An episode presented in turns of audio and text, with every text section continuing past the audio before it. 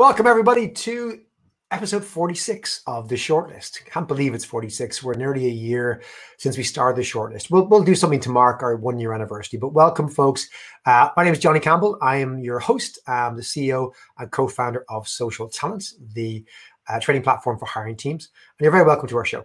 If you're listening live, which I hope you are, we broadcast live every week on LinkedIn and YouTube. And we'd love to have your comments, questions, thoughts over the next 40, 45 minutes or so. If you're not and you're listening to our audio podcast, which you'll find on Apple or Spotify or wherever you find your good podcasts, we do reference any links or notes in our show notes. You can find links to the articles, the news articles, etc., and some bios of our guests there as well. So do check them out. And if you're new to the shortlist or you missed last week's fantastic show with Kevin Blair talking about how to get more performance out of your TA team or any of our previous shows on culture and diversity, you can find out more by going to social talent talent.com forward slash the shortlist, where you'll find a list of all of our prior shows and a list of our upcoming shows. We're skipping next week, by the way. We're taking a quick break. I'm back in two weeks, but I'll tell you more about that towards the end. But let's get into this week's show. I'm really excited about this week's show. This is one of those shows that I think is for everybody. If you are in the workforce or planning to be in the workforce soon, this is a show for you. We're going to be talking about how you lead virtual teams in a time of, and I'm going to mispronounce this word, tumult. I know tumultuous. Is it tumult? I don't know. Uh, leading virtual teams in a time of weird crap going on, which is where we are today. Right. This is a big thing that a lot of teams have been forced to address. I do remember, you know, one of our earlier guests talking about how we were three or four weeks into the lockdown and will this last and at what point do behaviors begin to permanently change? I think the consensus was somewhere between one and three months. We're 12 months in right?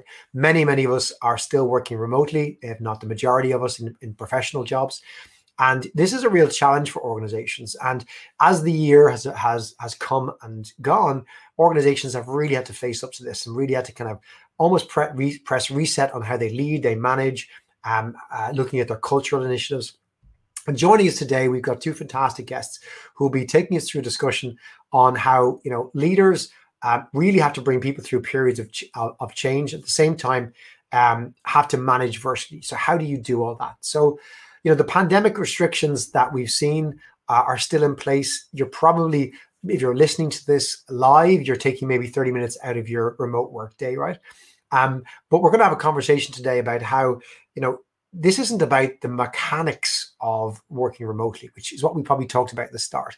This is arguably, according to our two guests today, about mindset. And that's probably the biggest obstacle for remote teams you know, geographical distance, uh, whether you can log on to Zoom or not, how you collaborate software wise. According to our two guests today, they're actually easy enough to solve for. The thing that's going to, you know, really differentiate you and probably hold you back if you're not uh, doing it right as a leader is mindset. And our guests this week are Linda Jonas and Jason Lauritsen. And they believe that how a manager thinks and approaches remote work is vital to its success. And Cultivation mindsets can lead to very effective results, while a destructive mindset can unravel the whole process. So, Linda, Jason, it's great to have you uh, both join us on the show. Linda, you're the co-founder of the Employee Performance Academy, and Jason, you're an author. You've been on the show before. I see your fantastic books over my shoulder. I love that you've written those 150 books, Jason. By the way, um, and you know, consultant, leadership trainer. I, you know, I've been chatting to you several times over the last year about this. I know you're deep into this, but both of you have developed brand new content around this. But I'm gonna rather than spoil your own introductions, maybe Linda, if you don't mind starting give us a little bit of background as to what brings you to the table. Why why you to talk about this subject, and why is this a particular interest to you now? And then maybe we'll ask Jason the same. Thanks for having me on this show, Johnny, and uh, great to see you again. Well, let's just say when I first started to manage a virtual team back in 2012, there wasn't any type of content to help me uh, be a great remote manager. So I had to learn the hard way and I made a lot of mistakes. So moving on via 10 years of performance management and traveling around the world, living as a global nomad, working remotely, managing remotely, and working with hundreds of organizations, I'm now thrilled to be able to share some of those learnings and help other managers avoid the pitfalls that I have taken myself. Jason, how about you? Well, I think, you know, as last year unfolded, as you well know, we you know i i my my job has been to try to bring you know bring forth some really helpful practical advice to people as they're navigating employee engagement and management generally. But as last year unfolded uh, we decided to go to my audience to those who you know follow my stuff regularly and ask them like what are you struggling with related to remote management and we collected some data.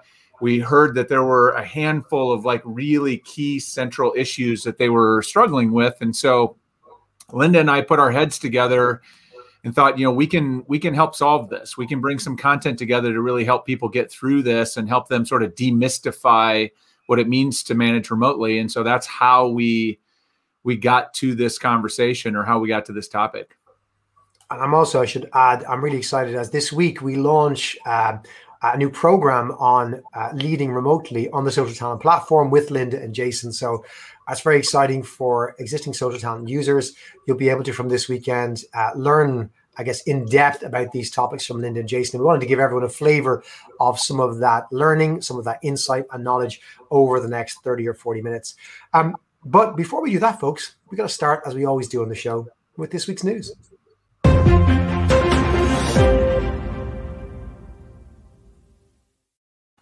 So, related to this topic, I want to dive into this one that was published um, very recently by Harvard Business Review. And it's an article entitled, What is Your Organization's Long Term Remote Work Strategy? You can find that on hbr.org, uh, published March 21st by uh, Mac, Mac, Mac, Marius al. And this is a, is a really interesting article um, on a whole load of levels. I'll just maybe highlight some of the levels that I find, found interesting. Um, you know, one of the pieces that the authors tease out is that a third of the executives that they polled describe their post-pandemic remote work as going, or their plan or strategy as going with the flow. This is a year in that they're just going to go with the flow. Um, others, you've got two thirds saying they're going to plan to invest in training leaders on how to manage a more virtual workforce, whereas I think in the past, only 20% would have ever given any sort of training um, to their leaders on this topic. And, and it highlights a whole bunch of themes that you know have come up over the last year in terms of that that leaders are finding uh, as being challenging and difficult. And I think to, to, the point that we mentioned a few minutes ago, it's not about the technology or the processes. It's really about the mindset and the approach. Um, maybe I'll start with you, Linda. Um, what did you get from this article? What did you? What really jumped out at you as yes, I, that's exactly what I'm seeing, or hearing, or finding myself? And maybe is there anything you said you found a little bit maybe um, uh, to be dis- that you disagree with or find not as not as strong or, or correlating? Yeah, thank you. Um, I mean, it, it is a shock to me that we that we are so used to that normal that we believe that we can just go back to any sort of normal. I don't. I don't think that that will be the case. I think that there is a new normal, and we have to actively pre- prepare for that. It's not going to be the same. So, remote remote management is here to stay. I am I am happy that a lot of people got the chance to explore remote management. But the way that we've done it over this last year, being forced, not having the right home setup and home office to do that, to have some of us kids run around in the background and, and school them. This is not what remote work is. So to me, this this came a little bit of a shock that so many organizations are, are thinking that we can just go back to some sort of um, normal. Remote is here to stay, and that's great, but it it, requires us to be way more intentional about how we set up um, the work and and the workplace. And I think the article touches on on the two things that that companies need to look out for. And um, one of them is the company policies, right? Like how do we how do we work? How do we recruit? How how do we structure our organizations? And then the second piece, um, the management practices that also have to uh, change now that that you know this is this is going to um, to stay. And then I think that the third interesting piece here that's not quite covered, but that's maybe by training leaders, is that um, individual leaders and managers have a much bigger responsibility these days and opportunity to shape company culture and the employee experience that their that their folks are having. So um, there's some exciting opportunities. COVID is a silver lining, and I guess the last tough year. Has a lot of silver lining um, points with it, and yes, we need to be intentional about them and create a better workplace. Coming from yeah, I, I, you know, I wonder what you think. I, I've been talking to TA leaders, uh, talent acquisition, hiring leaders about about this whole uh, phenomenon of, of of a mixed kind of distributed workforce and, and the implications. And some of the challenges I'm getting from TA leaders is that it's it's a real challenge for hiring right now. Uh, this this this lack of certainty about the future, you know, and I think the survey that HBR reference highlights that where a lot of leaders just haven't made a commitment as to what they're doing. The the article says you can do a mainly remote or a mainly office or a hybrid approach, but like so many are still not committed to even which one of those that they're going to go for.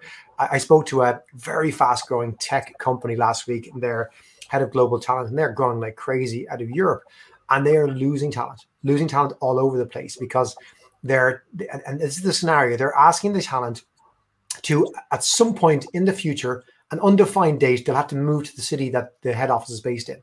Don't know when and not now because we're all working remotely but at some point in the future that we can't ever tell you but it probably will come soon maybe kind of soon and um, you'll have to relocate and that uh, that will happen but i just don't know when but for the moment you can stay where you are. Do you want a job? And you have a competitor going listen you can stay where you are forever. Just do the work you know which job are you going to take? And this company is just losing job offers. Like they they just they have such a strong brand and they've been a great company. They're a, a real brand you want to work for in the tech space. But this issue is losing them engineers developers salespeople product people all over the place. This lack of certainty from top leadership. And i think that that's just you know from a new employee perspective. But I imagine, Linda, it's also something from an existing employee perspective, from a culture perspective, makes it very uh, that uncertainty. As humans, we don't like uncertainty. Like we're just not comfortable with it. It gives us, you know, it makes us feel anxious. Anxiety goes up when things are uncertain. And will I ever have to go back to an office makes you uncertain. Can I move home? Can I not? You know, where should we be in a year's time? You mentioned, Linda, you know, not having the right workspace. Should I bother buying a new desk for 500 euros or $500? Should I renovate the spare room? Like, will I need it or not? That's lack of uncertainty is really damaging, don't you think? Well, absolutely, it is. And um, no, absolutely, it is. And as I said, like, this is the way that we've been running remote now, isn't how we necessarily want to run it forever. But um, but we all got a taster for it so if now someone forces us to go back to an office, um, we're we're less likely to be thrilled about that. And you know that that foosball table and that free food that companies have created, well, that is now our own fridge, and that looks very much you know like our own fridge. And it's it's you create your own sort of workspace now. So I, I bet that a lot of companies will. Um, struggle to sell their their corporate advantages of their fancy offices um, by just the advantages that we do have from working from home, and that is the flexibility um, and whatnot. But yeah, it raises so many interesting questions. Like, what is a job worth? Right? Like, is it am I worth double the amount of money to the company because I choose to live in San Francisco, or am I just worth half of the money because I choose to live in whatever Berlin or some some cheap place? Like, what are we actually who do we need to be on, on to, to have on board? Where do the people actually need to sit? What can we do virtually these days whatnot and, and what is it that people really want? And i think one of the, the things that we learned last year is um, spending more time quality time with the folks that really matter. Like i know that um, i got to spend way more time with my family than i ever imagined being a nomad beforehand but that's really good. So we learned a new way of, of what is important to us. And it'll be really hard to strip that layer back and be like, yeah, sure, come and join us at our whatever office. And this is what we re- require when you exactly know that your job can be done from anywhere. Now, not every job can be done from anywhere, but a lot of jobs can be done. And I love that we now, um, yeah, strip that band aid and just pushed a couple of jobs more to explore that um, virtual work actually works. Kathy Iverson, who's listening live from Johns Hopkins uh, TA team, is saying they're finding the talent they are recruiting will only consider remote working. You know, you're seeing this come up. This is a real challenge for leaders as they hire. And probably not related, but let's give a shout out. Josh Rock is saying hello. Great way to commute, listening to my pals, Johnny and Jason. Hey, Josh, we miss you. I miss you. Haven't seen you too long, brother. Thanks for listening in. Jason, I'm going to go to you for our second article. Thanks, Linda. This is from our own Irish Times um, very recent article. And again, very, very similar. Leading virtual teams uh, in a time of tumult, uh, the word I struggled with at the start. So maybe, Jason, you can do two things for me. Correct my pronunciation of that final word, word and let me know what you thought about what was in this article and anything interesting you picked out from this. You know what? I don't, Johnny. I'm not even sure that uh, until today I didn't realize that was such a difficult word. But I think you're right. I don't know if it's tumult. I, I don't know. I, I'm. I'll just roll with however you want to say it. That's good with me. It sounds better when you say it, anyways, regardless of pronunciation. So, I think we're winning there. Um, I, th- th- this is such an interesting conversation. I love the the second article. I think really pins down the heart of the issue. I mean, it was it was encouraging to, for me to read it because I think so often some of these some of the stuff you read out there is is cotton candy journalism stuff that really doesn't get at the heart of it. But I felt like this one, um, your team or you or whoever found this found a good one that really nails it. You know, it's about clarity, it's about trust, it's about um, social, you know, social and communication skills, which you know, I, it's probably confirmation bias that I love this so much, or maybe we're onto something. But like that's what our that's what we're doing inside of our course is teaching these same kinds of of things. That's what's at the heart of of this, regardless of whether it's remote or, or hybrid or in person. But particularly with remote, these social social drivers, these skills that we've long overlooked or underdeveloped in managers and leaders, or haven't given them the support that they needed, are it's time, right? It's time to to make up that ground because if we don't with remote, we're going to lose people. They're going to become disengaged. They're going to eventually drift away or feel disconnected. So I felt like this article would really cut to the heart of it. I, I want to bring you back to something that I mentioned at the very top of the hour because I know something that uh, the three of us have discussed before, and it's this idea of a cultivation mindset uh, versus a destructive mindset. Jason, would you mind just explaining that to me? What is the difference between? Because I get, I guess, destructive mindset. You just, you just know instantly by the name of the by the name, it's probably not going to be good, right? But maybe can you tease out what is a cultivation mindset and, and compare that?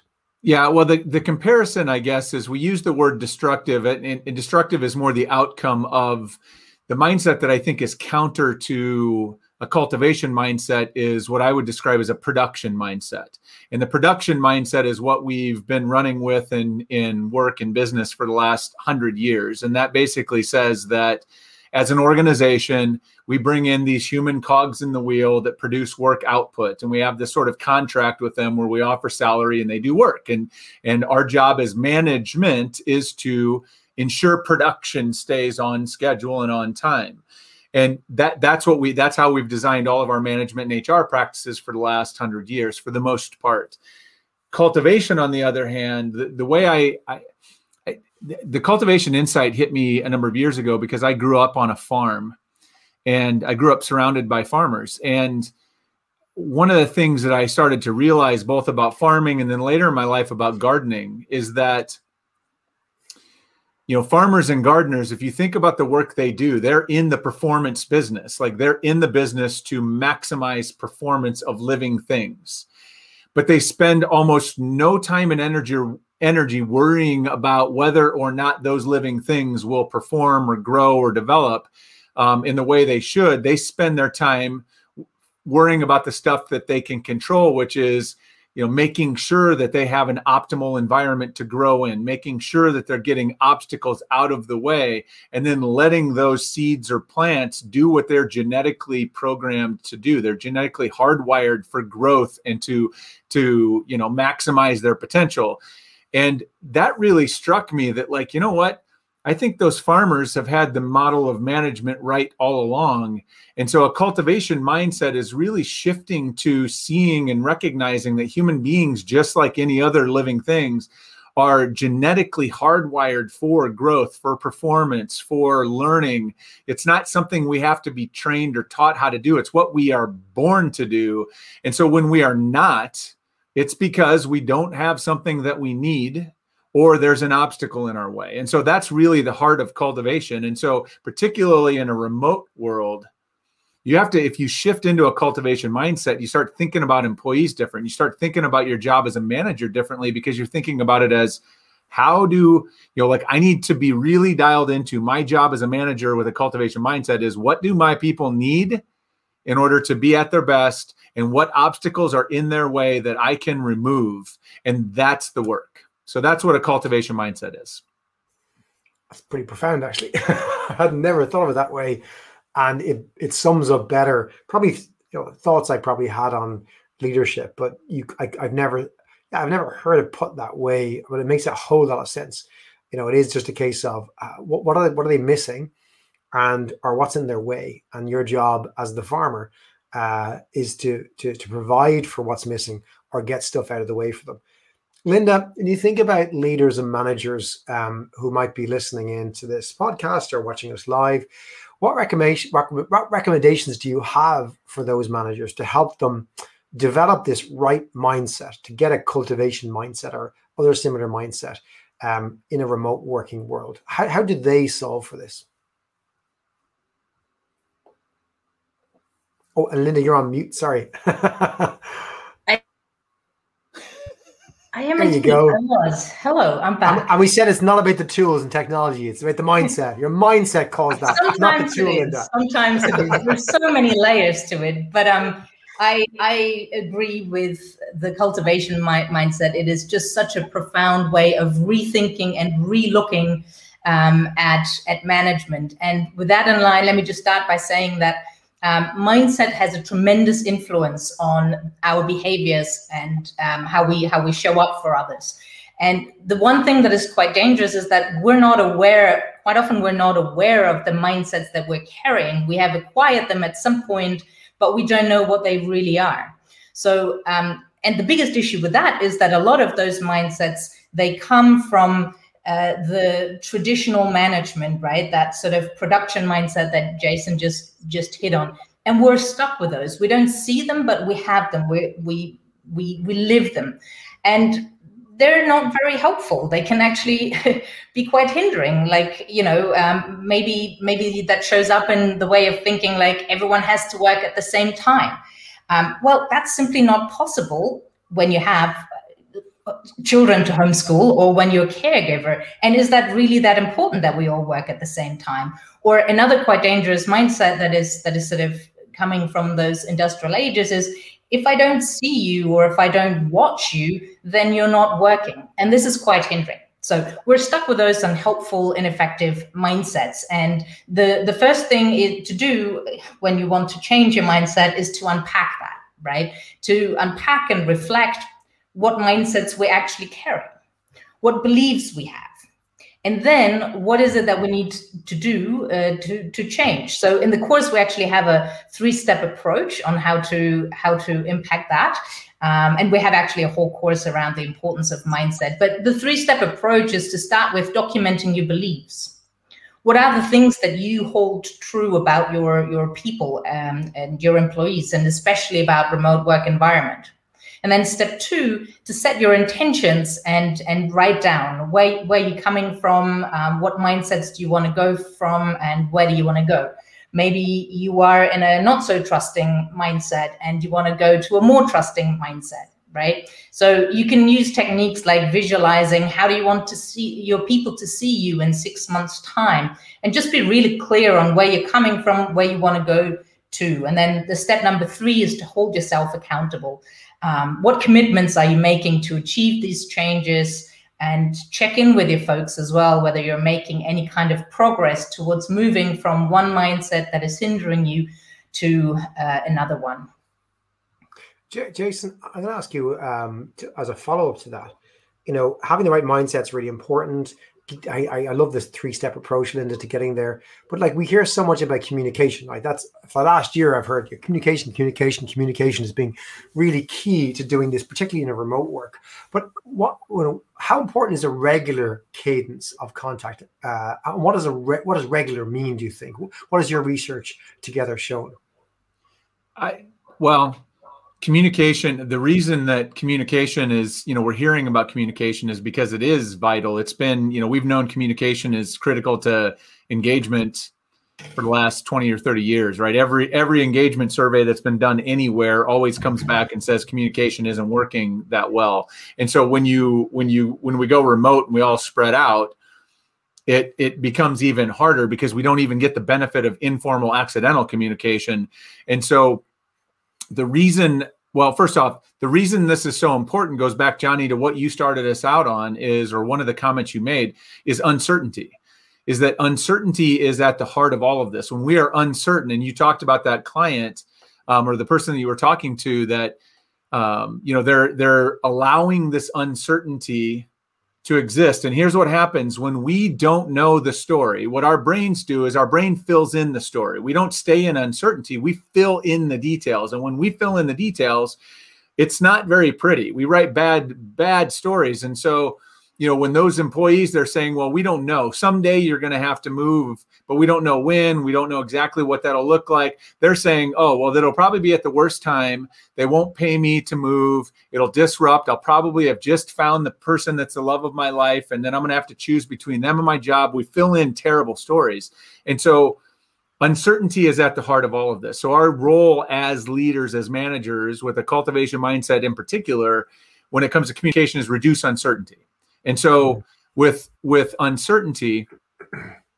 the key the, the reason that regular communication is so important has to do with okay, if I have a, a regular cadence, and I think the most powerful and we get communication wrong often. We think about it as push, push, push, push. And it's not about that right now. And especially in remote, it's about having a regular cadence of most important communication are one on one interactions with your team that are scheduled predictable, reliable, that they can count on. So that's once a week or whatever it is that they have this meeting with you. The other is team meetings, like regular, meaningful, quality team meetings that are scheduled, predictable, um, and that they know what those are there for because that gives them a place they know they're going to get communication and ask questions. Um, that's super powerful and super important um, to keep that going. So, yeah, like it is. And, and as far as frequency, the interesting thing we found when we were when we were uh, checking in is there's this sort of like push and pull between like too many meetings, too little meetings. How much should we be interacting? And and we found that actually people, you know, the cadence of communication had gone up. There'd been, you know, and, and that then begs the question like, well, doesn't that mean too many meetings or more meetings? And what we found interestingly was that people don't necessarily they they actually craved more meeting more meaningful meetings meaningful interactions. What they hate is the the waste of time ridiculous make work meetings. And so so yes it's really important. And that's what it looks like. One-on-ones and team meetings that are consistent reliable are the most important things. Linda, you touched on something earlier on. You mentioned obviously as a former nomad, you come back, you spent more time with your family, you really enjoyed that. Um, so when you look at it from the company perspective, of course, we look at the need for communication. Let's have these regular meetings, right? But, but, and Jason, you mentioned a bit of, bit of it when you talked about Zoom fatigue. Um, how do you balance? Well, what does the person need? Yes, the regularity of these meetings is great to know meaningful team meetings and stuff like that. But how do you basically balance that with the fact that I've got so much else going on? You mentioned obviously people who have um, uh, childcare or parent parental care responsibilities in their homes over the last year. This it hasn't been strictly speaking uh, remote working. It's been a lockdown, and you're stuck in your house working as opposed to true remote working. Um, how do you balance that? Like, like, from an employee perspective, how do you balance it? But also from a leader perspective, um, what what what can a leader do to make sure that she is genuinely having empathy for her team and trying to have a better appreciation for what's going on in their lives when balancing these needs, not just being one-sided as to, oh, I read Jason's, I, I listened to Jason's comments, so I'm going to lock in a, a regular meeting here and I'm going to do another one at this time. That's going to be brilliant for everybody. How do you balance that with, hang on a second, you have a bunch of people who work for you with a whole lot of things going on and you've got to consider them. yeah. Um, awesome. So the first rule of, of remote management is the don't assume. So well-being is a very individual thing and um, it happens in an individual level. So what you'll need to do is you need to ask people, how's it going? How's your workload? What is working? What isn't working? Right? I mean, there's the parents, but then there's also caregivers. Are the folks who are um, stuck alone in their home who are, who are sort of struggling with that and they actually want more meetings and they're happy um, then there's the whole thing about uh, the uh, too much work and not being able to stop working. So first rule, just ask everyone and see where they're at. All right. In saying that, though, the one assumption that probably is very fair to make, um, or that's yeah very safe to make at least, is that we probably have too many meetings.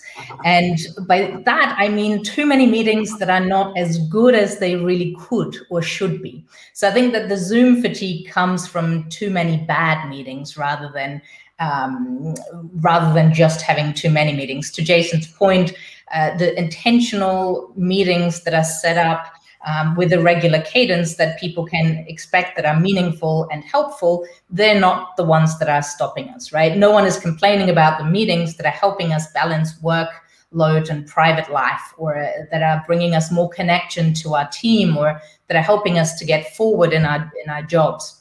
So um, so it's about the quality of meetings. And for that um, we have to make sure that we have better meetings and better meetings starts with being clear about the purpose of meeting.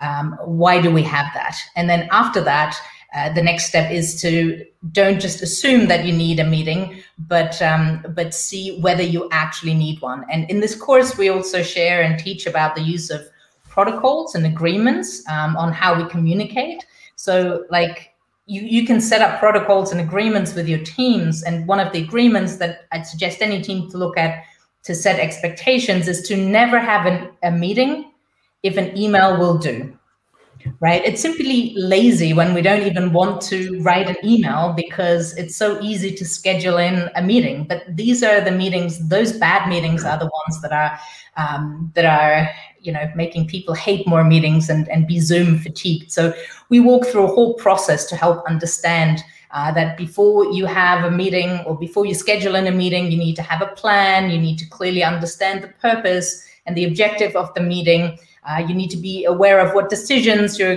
are going to be made in the meeting and what the outcomes are. And if you have this as an agreement, and if you if everyone who schedules a meeting needs to answer that, then what we found was that there's simply a lot less meetings because mm. people realize that oh wait, there's maybe another way of communicating that right? And then and then the other thing of that is like not just have fewer meetings but also have more boundaries like have no meeting days and um, yeah schedule some time to have deep work and just take take that um, time away as well that you need.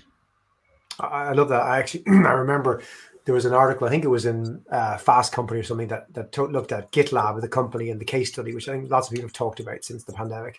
And they were they have a, a very very detailed processes around what you you know kind of a uh, a triage should i have a meeting or not? And you follow the process. No send an email. No send a slack. And it's really quite rigid. I found myself recently trying my best to use things like loom. I don't know if either of you ever use loom. When i want to communicate but an email or slack is just too long to write but it largely is a one-way communication and doesn't require the person taking time out of their day to schedule so I'm like, well, I'll record a Loom video and send it to them. They can watch it in their own time. And I know that it's been communicated and they can come back to me with questions or we can have a meeting if they want after that. But it's kind of going like, like technology is great and there's loads of ways to, to do communication, not just have a meeting. And I think you're so right. Having an agreement between peers and between the organization that says these are the types of reasons we have meetings, these are the types of things you use Slack for, or email, or a Loom uh, uh, recording.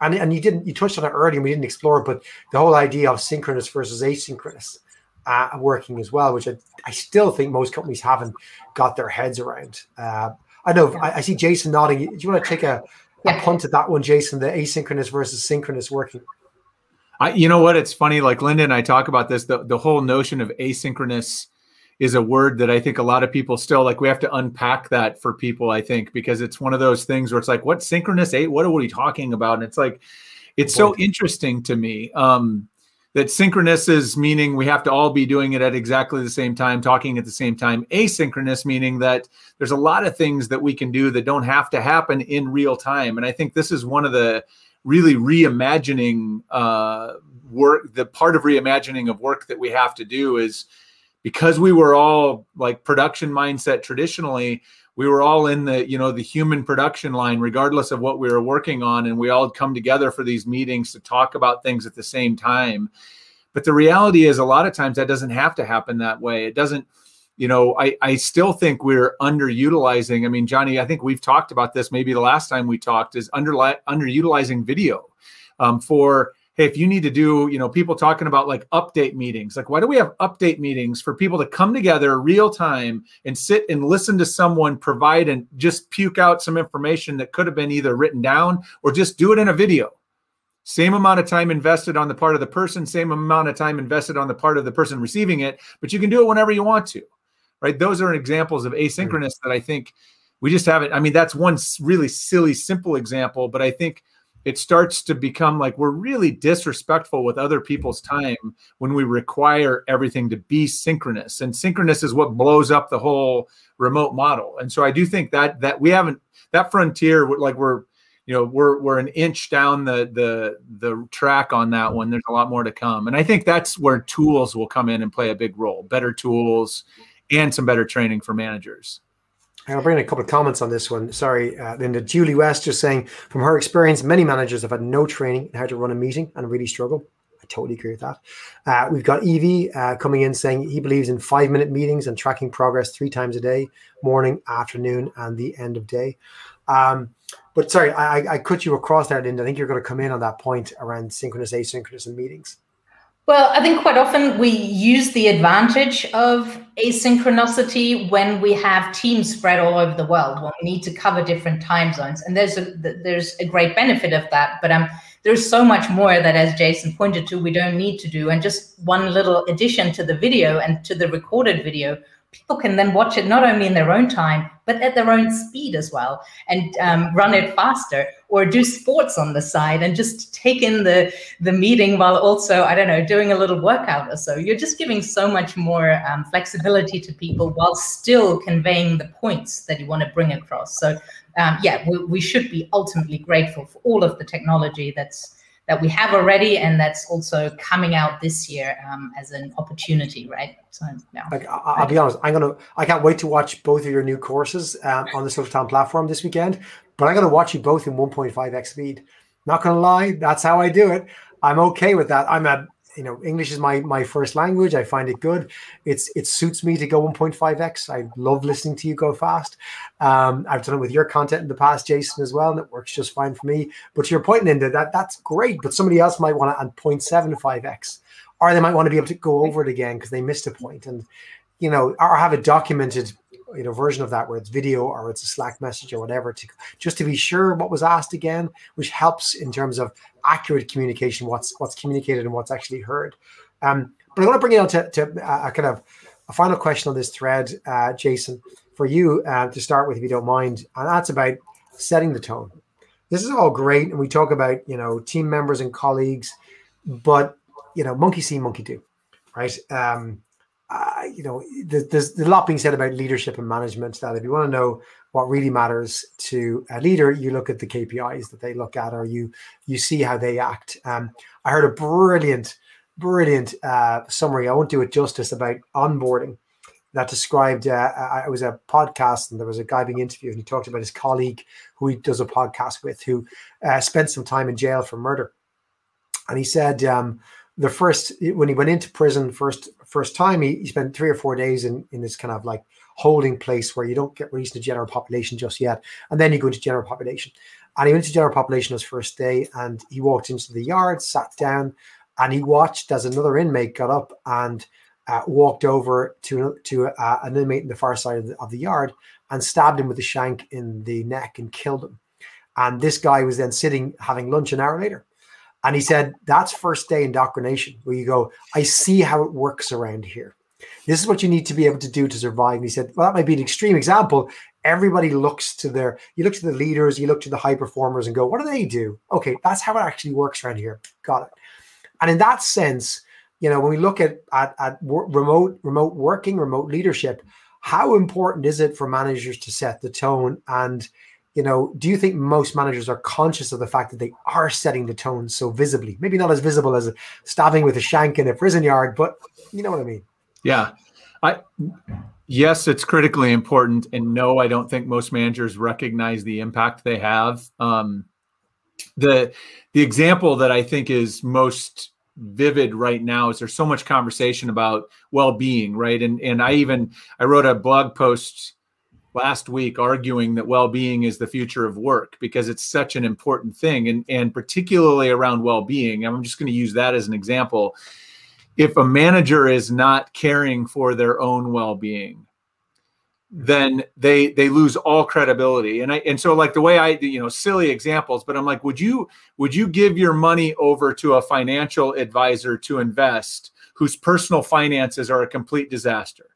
Probably not would you hire someone to be your physical trainer to get you in great physical shape who is completely out of shape and overweight? Probably not. It just like it stop it starts with a trust. Like if i can't trust that you will do the things that you're telling me to do then I, I nothing else you say after that matters because i'm only going to pay attention to what you do. And that's foundationally important um, as a manager so that's sending e- when you send emails how you send emails how you show up in meetings how you care for your own well-being how you do anything sets the tone. And if your words and actions don't match, it's like I, I always used to say that the the quote that I always used to remind me is like, I'm sorry, I can't I can't hear what you're saying to me because your actions are so loud.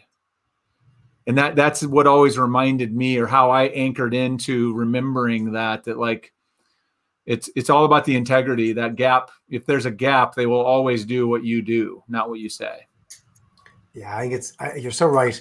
You have leaders going, you should take time, some time off. Are you taking time off? No, I'm really busy.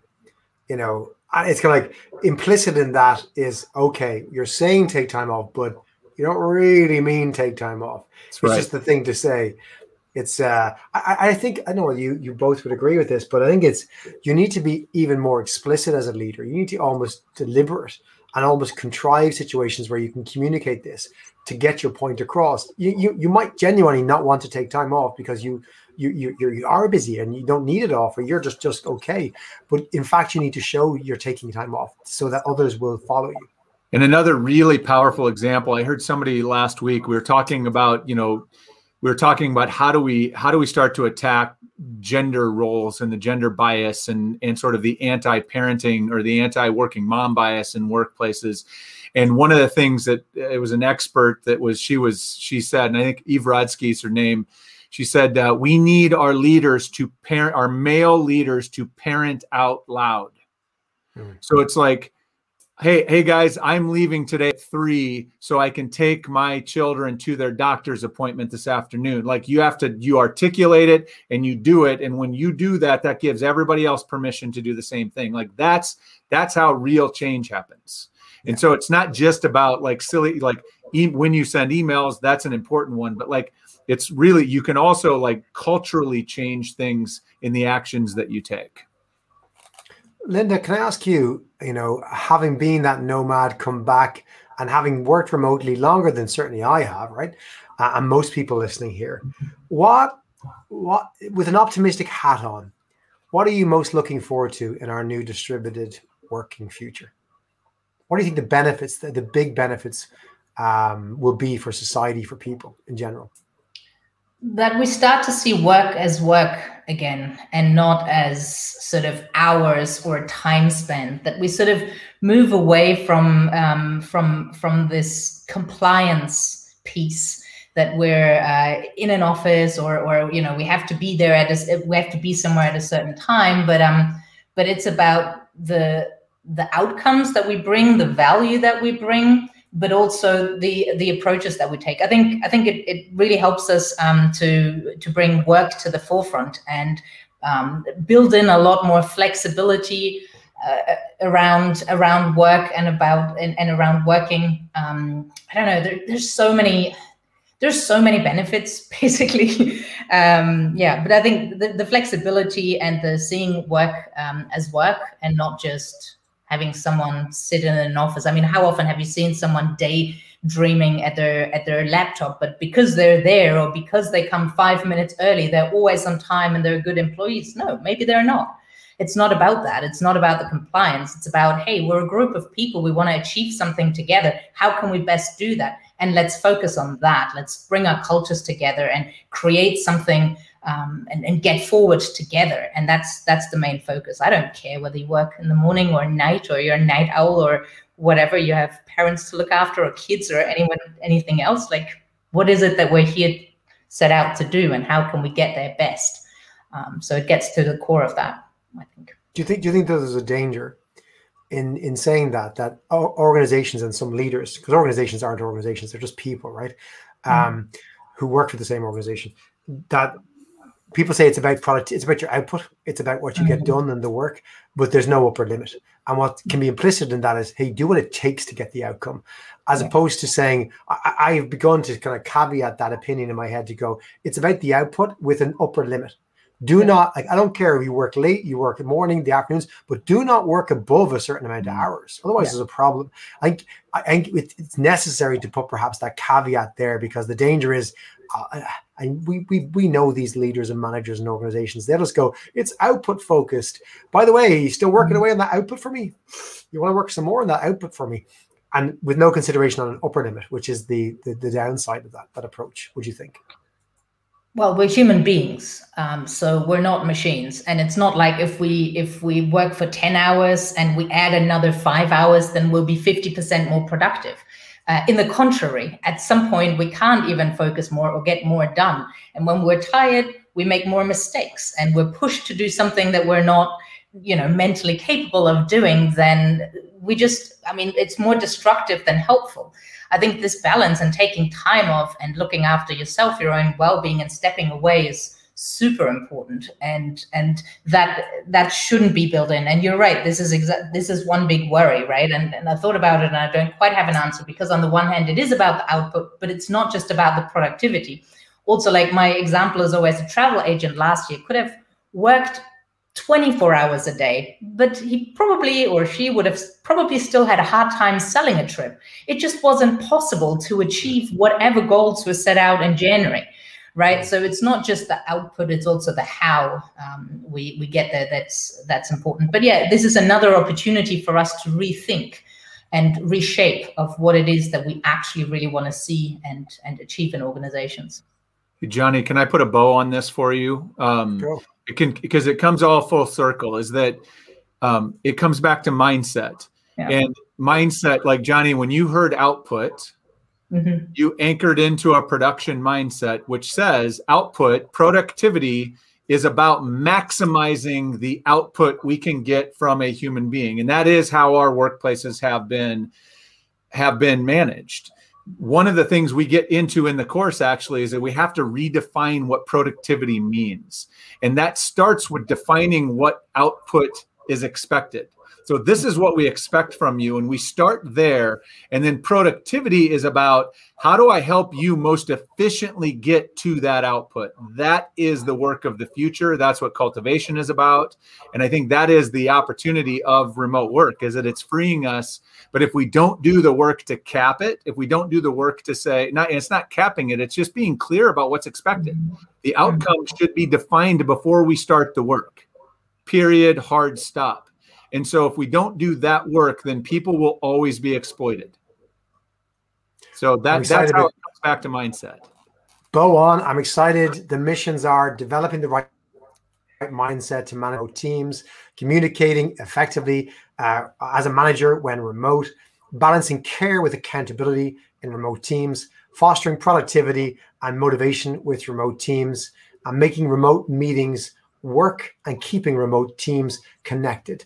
Um, and last but not least, confronting poor performance with remote direct reports. Um, and actually, last, there's more making feedback work in remote teams. There's so much. Uh, it's actually our biggest ever release. I don't know if you both of you know this that we've ever put live at once, and it goes live uh, just in time for the weekend. So if you're a social talent user, check that out. New content by Linda Jonas and Jason Lauritsen that goes live on managing and leading remotely. It goes live on the social talent platform this weekend. If you'd like to check out more, you can find out more about social talent at socialtalent.com. But we're well over. It's time for the, this part of the show where I'm going to ask both of you to leave us with your piece of advice for the shortlist. I have a little two-year-old knocking on my door about to burst it in. So let's go. Linda, what advice would you leave to our listeners today that either you've received through the course of your career or you want to impart yourself from your own experience?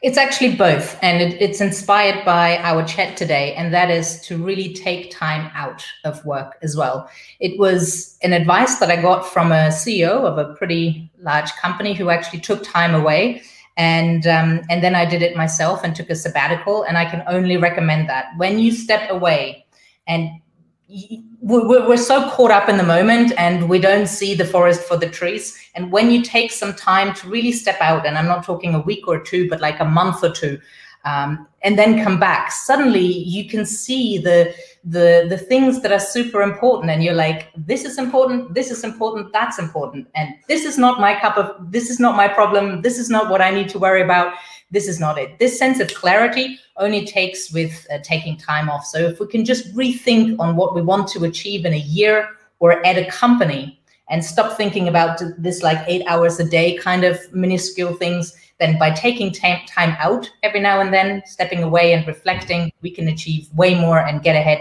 quicker. So that's my advice. Great advice. Jason, over to you. Get vaccinated. Period. Hard stop. Get vaccinated. We need the world back on track. Let's take time out to get vaccinated. How about we yes. combine the two together? Yes. Um, Jason Luna, thank you both so much for joining us on the show this week. I'm really excited about your new content going live this weekend and wish you both every success. Um, I know you guys have other programs that you're running directly and continuing this amazing work. Um, and it's just been a pleasure to work with you. And I'm really excited about your new content. 1.5x, don't be offended. I'm looking forward to it.